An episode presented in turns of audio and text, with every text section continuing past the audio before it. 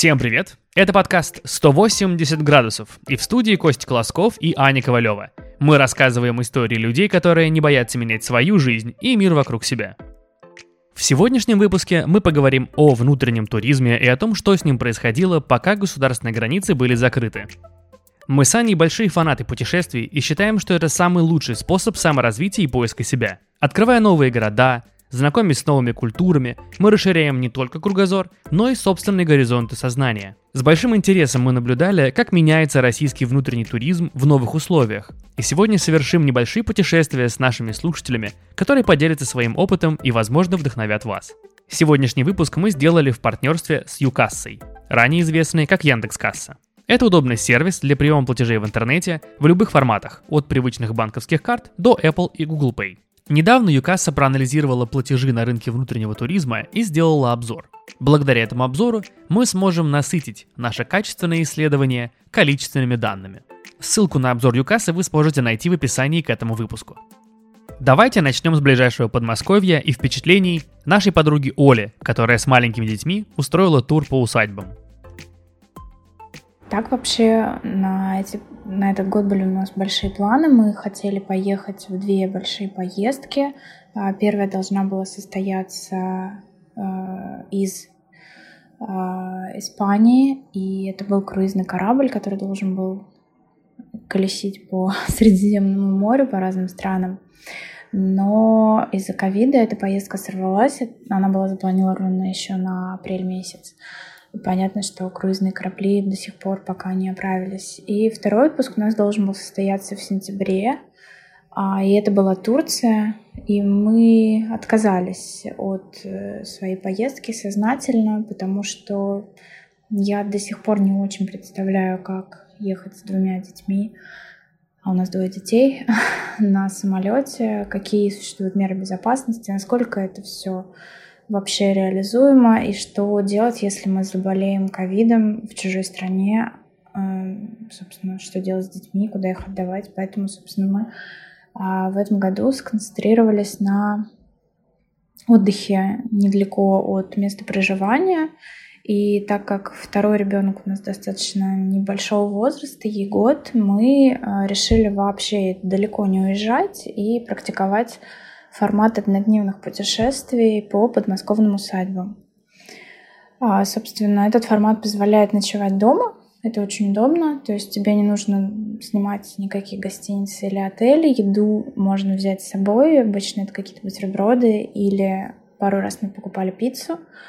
А, и ты путешествуешь, собственно, по каким-то очень красивым живописным местам Подмосковья. Что понравилось в путешествии, это, наверное, ну, его быстрота, то, что можно было обернуться за один день. А, и мы действительно посмотрели довольно много красивых мест. А, мы были, например, в уникальной усадьбе в Дубровицах. Там стоит очень необычная готическая церковь, готический храм даже, единственный готический храм Подмосковья. А, ну и, в принципе, в усадьбах есть какое-то свое очарование. Многие из них, правда, в запустении и заброшены, но, тем не менее, это очень красивые места, а, обычно со своим хорошим парком. Э, скорее всего, там можно проехать с коляской, что тоже большой плюс. А, там есть тенистые аллеи, и это тоже приятно, когда гуляешь летом в полуденный зной. Что разочаровало, отсутствие нормальной инфраструктуры, особенно парковок, потому что когда мы приезжали в многие усадьбы, нам просто негде было припарковаться. В целом все неплохо, но еще, конечно, очень сильно расстраивает запустение. А, да, видно, что некоторые усадьбы хорошо реставрируют и вбухивают туда большие деньги, но некоторые совсем заброшены и разрушаются, как, например, Суханова. Очень красивая усадьба, очень красивый усадебный дом. Там сделали большущую свадебную площадку, а, которую реставрируют, ремонтируют и развивают, но она никак не соотносится с усадебным домом, то есть это просто площадка отдельная. А совершенно непонятно, кто эти люди, которые сделали эту площадку и кто, собственно, имеет с этого деньги, потому что явно они идут не в благоустройство ни территории, ни усадебного дома. Это прискорбно, конечно. Что больше всего удивило, Ну, наверное, это масштабы, масштабы этих поместий, а, потому что они действительно огромные, они действительно роскошные, и парки роскошные. И больше всего, на самом деле, за все эти поездки нас удивили горки Ленинские, потому что это огромнейшая территория. То есть, ну, ты когда подозреваешь, да, что ты едешь в усадьбу, и, в принципе, все усадьбы, они ну, плюс-минус достаточно похожи. Но горки Ленинские — это огромная территория, огромнейшая, просто там есть кинодеревня, там есть музей, а, там есть отель, а, там огромное количество каких-то а, частных э, домиков, где живут, как говорят потомки Ленина. Я не знаю, я не проверяла, но честно говоря, масштаб вот этого всего поражает просто воображение, конечно. И мы совершенно не ожидали не увидеть, не, не почувствовать этого, как жил наш вождь. Что привезли с собой из поездки? А, пожалуй, ничего. Хорошее настроение, тонны фотографий. А сувениры нигде не продаются, если говорить о подмосковных усадьбах. А, в принципе, там даже нет сувенирных киосков, а, и мы особо ничего и не покупали. А самой необычной покупкой за время путешествия, наверное, можно назвать воздушного змея, которого мы купили просто, чтобы запускать на больших пространствах парков, куда мы ездили, потому что там всегда есть э, где его запустить. А относительно наших выводов, какой отдых лучше в России или за границей, сложно сказать. А, то, что в России местами дороже однозначно, не везде, но а, местами точно. Особенно, что касается ночлега, если рассматривать, потому что в некоторых усадьбах были, была возможность остановиться на ночлег, но в силу того, что он стоит совершенно каких-то нереальных денег, мы не стали это делать. А посмотрев фотографии, вообще, в принципе, отпало желание всякое, потому что условия там ну, весьма своеобразные. Мы были в усадьбе Воронова, и это, пожалуй, единственное место, где были нормальные условия проживания.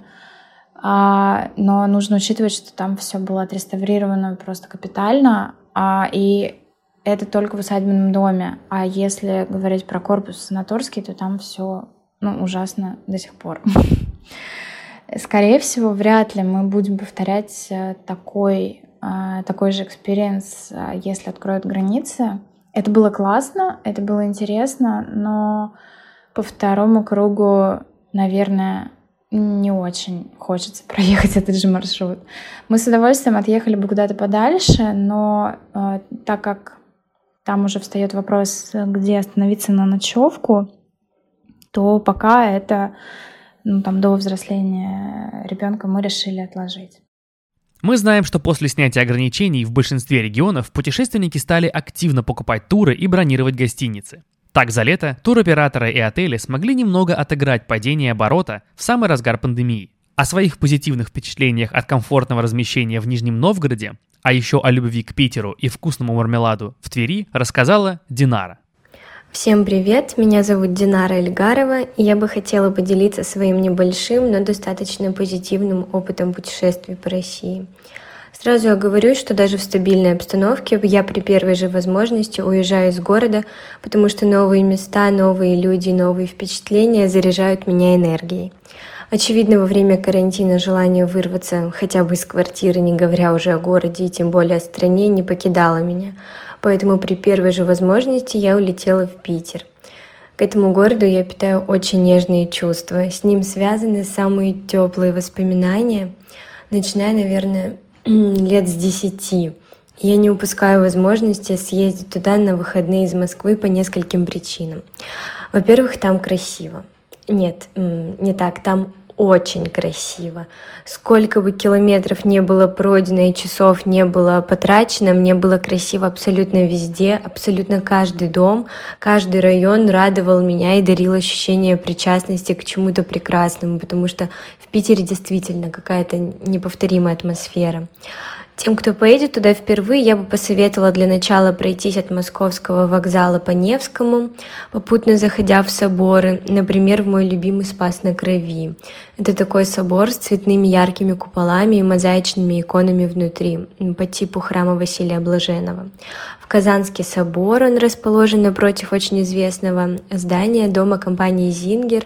Там еще раньше находилась штаб-квартира ВКонтакте. А с Невского можно попутно сворачивать на разные переулки, любоваться каналами, красивой архитектурой, слушать уличных музыкантов и бросать монетки на счастье во все подряд. На каждом шагу находится какой-нибудь памятник кошке, зайцу и так далее. А, ближе к концу Невского через арку можно направо выйти на Дворцовую площадь, оттуда на набережную к Неве, дойти до Исаакиевского собора. Можно тоже подняться наверх, там очень э, интересный вид с колоннады открывается. А если повезет с погодой, то отличной идеей стал бы пикник на Марсовом поле с какой-нибудь пиццей или чем-нибудь вкусным. Вообще я заметила, что в Питере вкусно везде. Очень много классных заведений расположены на улице Рубинштейна. Можно просто прийти и выбирать любое. А, я была в Питере и весной, и летом, и осенью, даже пару раз зимой с совершенно разными компаниями, и с уверенностью могу заявить, что там хорошо всегда и везде. Также за время карантина, ну, за последние пару месяцев, а помимо двух поездок в Питер, в моей жизни еще случились поездки в Тверь и в Нижний Новгород. А, из позитивного могу сказать, что ехать из Москвы пару часов на скоростной электричке, там есть неплохая набережная, симпатичная пешеходная улица по типу Арбата. На этом для меня плюсы закончились. А, спустя часов пять гуляний по городу фантазии на дальнейшие приключения просто не хватало, поэтому мы просто сидели в кафе в ожидании электрички. А, кстати, в Тверской области делают очень вкусный натуральный мармелад. Он продается по всей Твери, и его можно будет приобрести в качестве сувенира. А, если говорить о Нижнем, то впечатления он оставил самые приятные. Город красивый, очень яркий, достопримечательностей хватает, можно найти чем заняться на выходных. Есть как минимум две очень красивые улицы, Большая Путиловская по типу нашего Арбата и Рождественская улица. Она, кстати, упирается в очень фотогеничную площадь, и красивые фотографии вам точно обеспечены. А также в Новгороде очень красивая набережная и Кремль, потрясающие рестораны, не хуже московских, а, крутая канатная дорога над Волгой и хорошие сетевые отели, Шератон, Хилтон и так далее. Мне нравится путешествовать по ближайшим городам к Москве и делать это с комфортом. И мне кажется, что Питер и Нижний вполне подойдут тем, кто тоже хочет остановиться в красивом городе, в хорошем отеле, погулять по интересным местам и сходить в хорошие рестораны. Поэтому в нынешних условиях желаю всем не отчаиваться и воспринимать сложившуюся ситуацию как возможность узнать получше нашу большую и очень-очень разную страну. А теперь, раз уж мы оказались рядом с Петербургом, давайте побываем в Карелии. Всем привет! Меня зовут Алиса, я работаю в маркетинге в IT-компании, и этим летом э, мы с друзьями ездили в Карелию.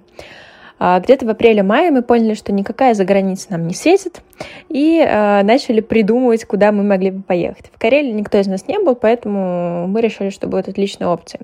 Был план, на самом деле, попробовать попасть еще в Финляндию, но к июлю, да, точнее, к июню мы поняли, что границы нам Финляндия не откроет, поэтому рванули в Карелию. Поехали мы на двух машинах, и это было супер правильным решением, потому что машина позволяет тебе э, да, там, остановиться по пути, где ты захочешь, выехать утром во столько, во сколько ты захочешь, приехать вечером во столько, во сколько ты захочешь. Короче, полная свобода передвижения. А в Карелии мы были в двух местах, естественно, проездом через Питер. Пару дней мы сначала провели в Питере, вот, потом поехали в Рускеалу. А, там переночевали а, в городе Сартвала одну ночь в чудесном вообще домике на возвышенности какого, в общем, на каком-то холме, с которого открывался потрясающий вид на а, ретро-паровоз который ходит как раз-таки из Сартвалы в Рускеалу.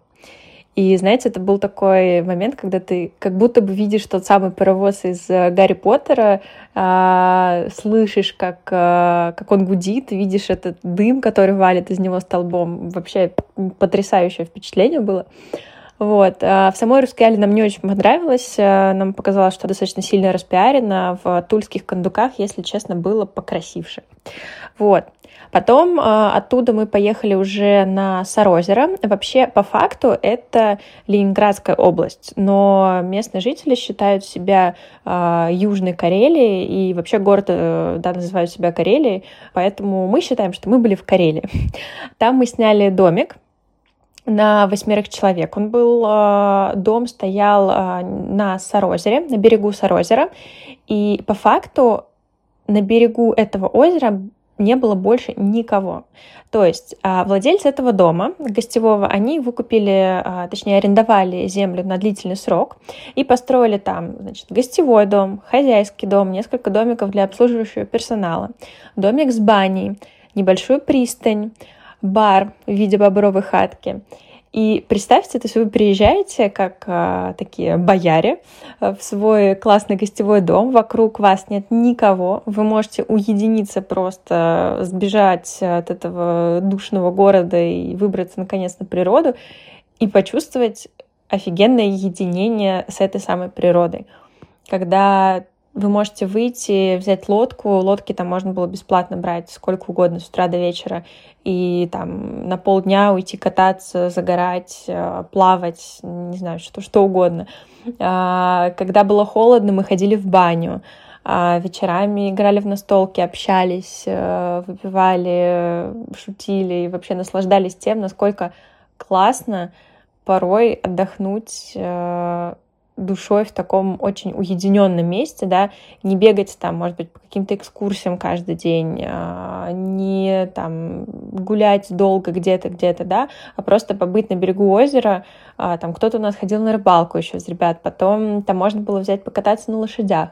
И все это с настолько душевным, открытым вообще отношением к людям, владельцы этого места, а, точнее управляющие это место сейчас, а, молодая пара, мы были супер удивлены тем, что заправляют всем такие очень драйвовые ребята, которые ну, по сути, если бы ты их встретил где-то в баре в Москве, ты бы вообще не удивился. Вот, а тут ты приезжаешь в Карелию, in the middle of nowhere, встречаешь таких ребят и такой, вау, оказывается, молодежь прокачивает э, не только большие города. Вот, из поездки привезли, наверное, ощущение того, что по России кататься классно, и нужно делать это почаще. Вот, не скажу, что что-то сильно разочаровало, мы на самом деле ну, получили то, зачем ехали, то, чего ожидали. По стоимости мы потратили вместе с Питером с проживанием в Сартвале и в Карелии порядка 50 тысяч на человека. То есть туда входило все и питание, и бензин, и какие-то мелкие сувениры. А, привезли еще классную ягоду, морожку, очень вкусная оказалась. Вот, э, для нас тоже, для всех новое открытие. А, остались супер довольны и с радостью бы посоветовала такой маршрут э, наверное, не в сравнении с выездом за границу, а как дополнение к уже полюбившемуся виду отдыха за рубежом. Вот, потому что можно найти крутых людей, можно найти крутые места и э, офигенскую природу, и все это тебя настолько заряжает, особенно когда у тебя нет возможности выехать еще куда-то. Вот, это как э, такой глоток свежего воздуха в эти постковидные будни. А вместе с нашей следующей героиней мы побываем на Камчатке и посмотрим на нее глазами нефтяника. А, всем привет, меня зовут Анна Жердер, я работаю нефтяником и, собственно, по этой причине была в куче городов России еще до всей истории с коронавирусом. Вот, и сейчас, когда коронавирус нас накрыл, вот, а, встал выбор, куда ехать отдыхать.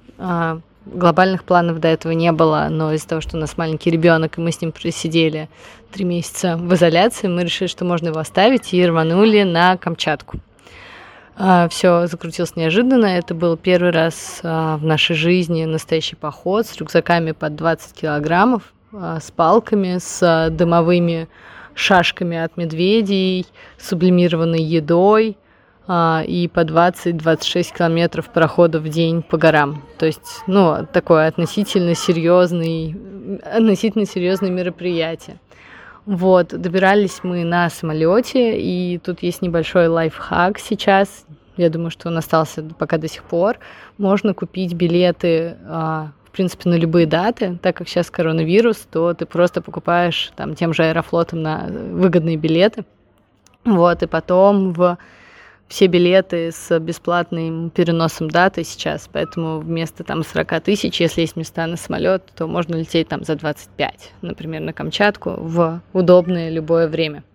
Вот такой небольшой лайфхак. Ну, соответственно, это плюс, что дешево можно мотнуть куда угодно. А в путешествии больше всего понравилось то, что ну, природа, во-первых, которая, на мой взгляд, на самом деле на Исландию не похожа, хотя почему-то все постоянно сравнивают.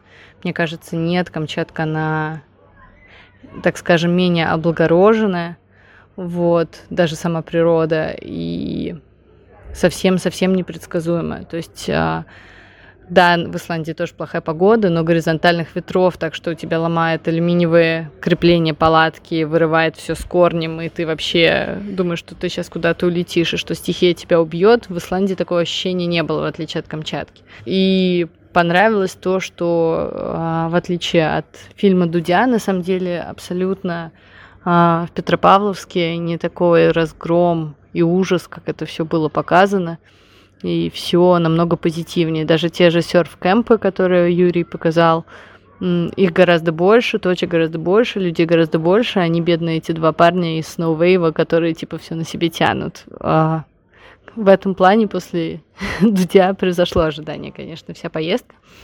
Вот, разочаровали люди, как бы страшно это ни звучало, по крайней мере, в сфере обслуживания. А, это просто какой-то кошмар все очень сильно недовольны жизнью, видимо, в плане климата и так далее, не, не очень готовы идти на контакт, хотя, в принципе, там люди все доброжелательны. Разочаровало то, что в России невозможно строить бизнес, но потом я потом смогу, наверное, про это немножко подробнее рассказать, пообщавшись с нашими гидами, у которых своя турфирма, о том, как ведется бизнес, и что если кто-то даже хочет поставить, не знаю, какие-то глэмпинги, да, то это все местные не приветствуют, потому что единственный их заработок это на туристах. Вот, и если какой-то бизнесмен что-то хорошее даже хочет сделать, то, скорее всего, его там затравят, подожгут это и ничего не выгорит. Вот это оставило такой печальный осадок а, что больше всего удивило от медведя, там на расстоянии 30 метров, что реально я не самый боящийся человек, но душа уходит в пятки, и ты понимаешь, что если вдруг он тебя испугается и решит на тебя побежать, то шансов выжить у тебя нет, потому что даже от коптера они убегают, а коптера скорость 9 метров в секунду. Самое неожиданное увидеть, услышать, что, ну, помимо рыка медведей в первую ночь, когда маленькие типа тушканчиков ковыряются вокруг палатки, а ты думаешь, что это медведь ее рвет. Вот это было самое неожиданное. И ты первую ночь не спишь вообще, потому что тебе рассказывали кучу историй, как медведь пытается вынюхать еду. Вы выносите еду из палатки, поливаете ее уксусом и сыпите перцем, но потом ты вспоминаешь, а вдруг у меня затесался какой-нибудь орешек, и боишься, а это на самом деле тушканчики самое необычное, что мы привезли из поездки, вот это вот прикольно. Ну, самое необычное из-за того, что я геолог по образованию и работаю в нефтянке, то а, на лавовом поле мы лазили в пещеру, где, наверное, градусов 60 тепла, потому что там еще горячий, горячая магма недалеко, лава. И мы оттуда привезли, соответственно, прям кристаллы серы, вот, и привезли куски лавы. А то, что касается самого Петропавловска, а, там местные активисты, можно про них побольше почитать. Вот, организовали охрененский сувенирный магазин Камчашоп называется, который вообще сейчас, я понимаю, популярен вообще достаточно по всей России. А, местные производители делают всякий крутой шмот, просто потрясающий.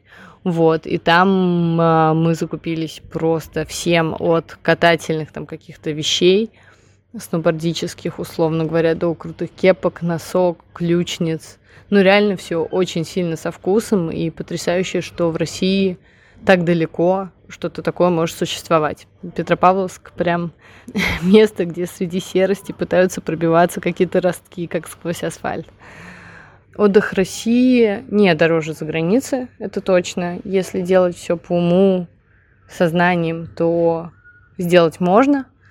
Но я бы сказала, что, например, за те же деньги ты получаешь меньше сервиса. То есть по России надо путешествовать, опустив стандарты в плане проживания. Если как бы туристический на походный брать вариант, то Россия крута.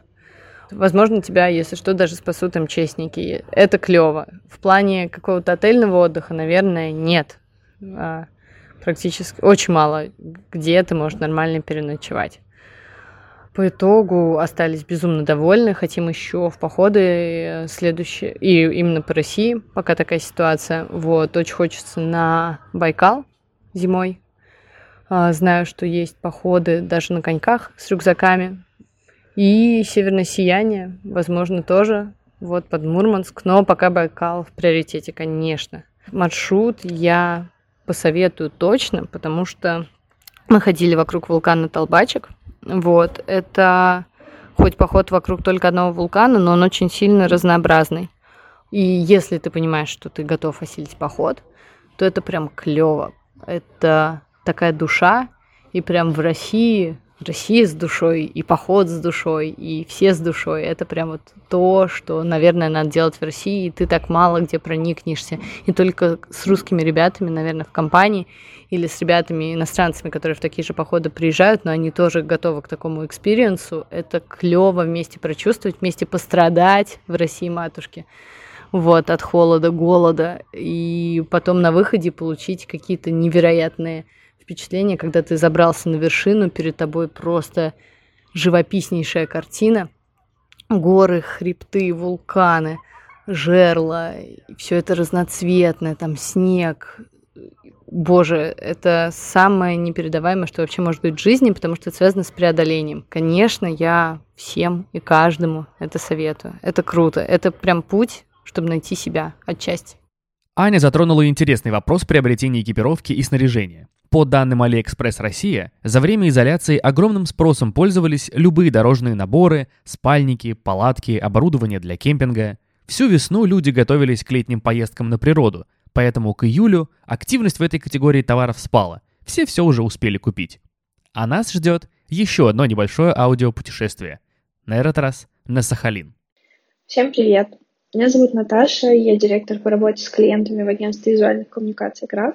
И я хотела бы поделиться впечатлениями о нашей недавней поездке с друзьями на Сахалин. В этом году мы, как и многие другие, отправились в путешествие по России, но выбрали необычный маршрут. Мы еще с начала этого года обсуждали с друзьями поездку на Сахалин, но больше, конечно, смеялись. В таких историях предупреждения срабатывают механически. Далеко, а значит очень и очень дорого. Но где-то в конце июля подруга нашла кемп на Алтае и предложила нам супер необычный маршрут. А давайте мы сначала на Алтай, потом Новосибирск, а оттуда уже на Сахалин. Сказать, что мы посмеялись и испугались одновременно, не сказать ничего. Но, как ни странно, все согласились и начали планировать поездку на конец августа. Надо сказать, что наша четверка временами бывает очень отчаянной, а когда, если не сейчас, стала нашим девизом. Сразу оговорюсь, что Алтай действительно прекрасен, но Сахалин покорил самое сердце. Вся сложность поездки, помимо восьмичасовой дороги из Алтая до Новосибирска с водителем-грузином, а кто знает, как они водят, тот поймет, заключалась в том, что Сахалинская область до сих пор остается закрытым регионом России. И попасть туда без приглашения и свежего теста на коронавирус невозможно. Именно поэтому наш маршрут лежал через Новосибирск, где нам нужно было сразу по приезду бежать сдавать анализы. И более того, только оттуда, из всех близлежащих городов, летают прямые рейсы на Сахалин. Новосибирск, конечно же, до сих пор не дает мне покоя, потому что 20 тысяч за один билет до Сахалина. Серьезно? Лететь всего 5 часов. Но тем не менее. В итоге мы сдали тесты, посмотрели город, и на следующий день уже должны были в ночь вылетать в Южно-Сахалинск. Летели мы вслепую на нервах, потому что прошло полтора суток, а наши тесты до сих пор были не готовы.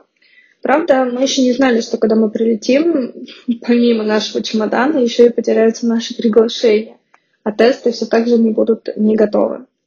А в аэропорту мы узнали, что, оказывается, можно сдать тесты прямо на месте, потому что всего две очереди. Одна для тех, кто со справкой, и для тех, кого принимают в объекте люди в белых халатах с палочками и кипы бумаг. Спойлер. Все закончилось благополучно. Э, анализы все отрицательные, пришли ближе к вечеру, а чемодан догнал нас на следующий день. На Сахалине у нас была, конечно, супер насыщенная программа, но мы ни разу не пожалели об этом, и наоборот, нам хотелось еще и еще.